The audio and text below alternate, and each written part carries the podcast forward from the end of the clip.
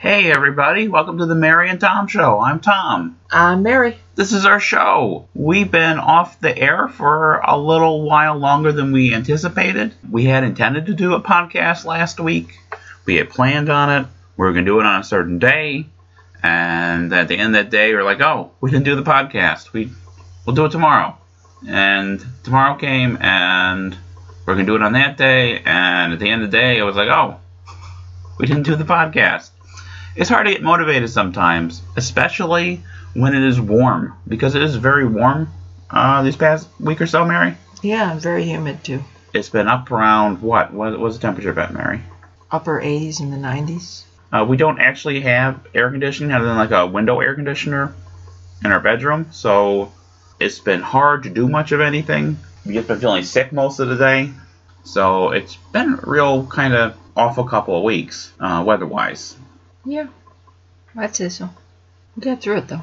You know, I was out yesterday doing some work in the yard, and I'm not really a yard work kind of guy, but uh, you know, I try my best. You cut the grass. I did cut the grass. No, you cut the grass. Yes, I That, did. that is your yard work. You cut the grass.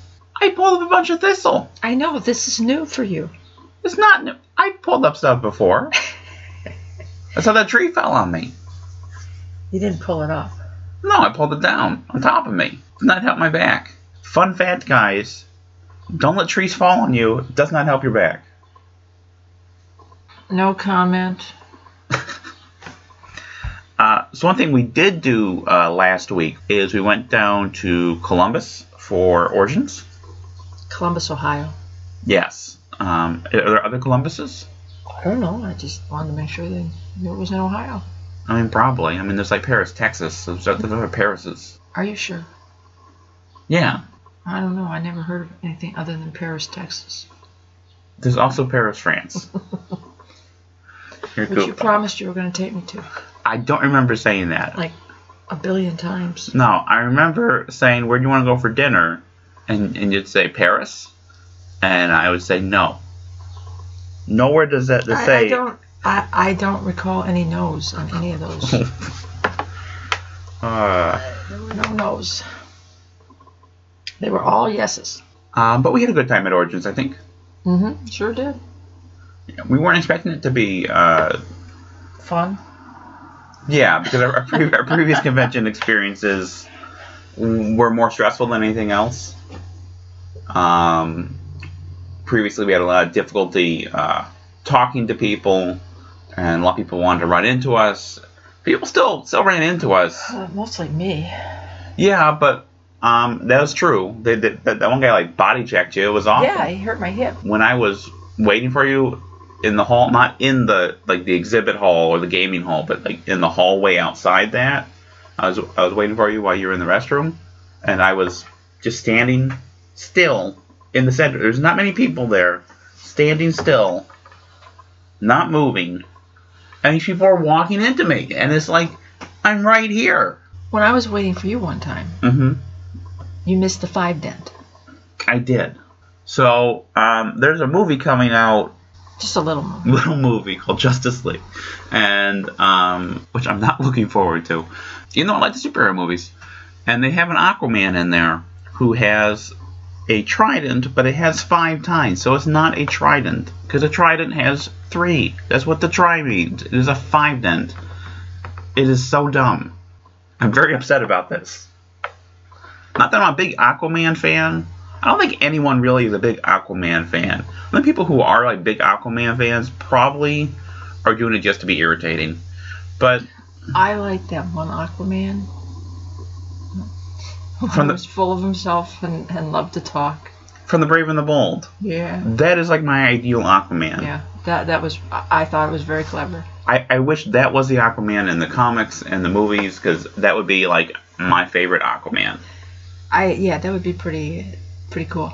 Otherwise, I just want a comic book Aquaman talks to fish. Because, you know, he talks to fish, guys. I mean, he does talk to fish, and everyone's like, oh, he doesn't really talk to fish, or, you know, here's this mystical Atlantis stuff. No, I just want to see Aquaman dealing with, like, the interpersonal problems of fish. Like, Aquaman is a therapist for fish. I would read that every month, maybe twice a month. Uh, so I did miss the five dent Was there an Aquaman with the five dent, or just with a guy carrying around a five dent? No, he had a sort of Aquaman outfit. He didn't do a bad job putting together something. There was a guy who was dressed as um, the dude, the Big Lebowski. But he didn't have the shoes. He did- he He, did not- needed the shoes. He did not have the shoes. It, it seemed like, how can you get the shoes wrong? That's an important part of the ensemble. it tied everything together. But uh, we actually had a good time at Origins. We met with and talked uh, with a lot of people.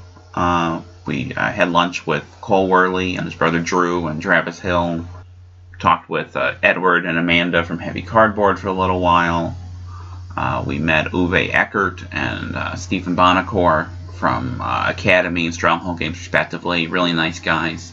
Stopped by the Grogheads booth. We talked to Brant, uh, who runs Grogheads, and we talked to Doug, who was really excited about Horse and Musket and he wants to demo it next year, so we're trying to make that happen. Talked with David Heath at Lock and Load about all sorts of different business stuff. And then uh, right at the end, before we left, we met with uh, Herm Luttmann and Fred Manzo. And it was just really great just talking to everybody, putting uh, faces and voices to names that we've seen on our screen.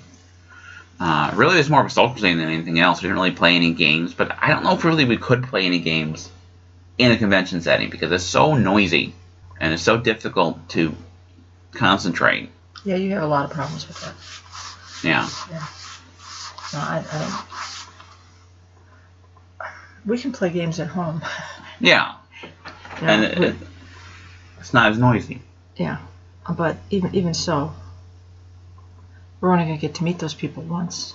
Yeah. Some of them, some of them we'll see again and again, but maybe only once a year. So before we close out today, um, we have some bad news and some good news. So we'll start with the bad news, and this involves uh, shipping to our international customers. Now, the one question we've been asked more than any other Boy, have we ever been asked.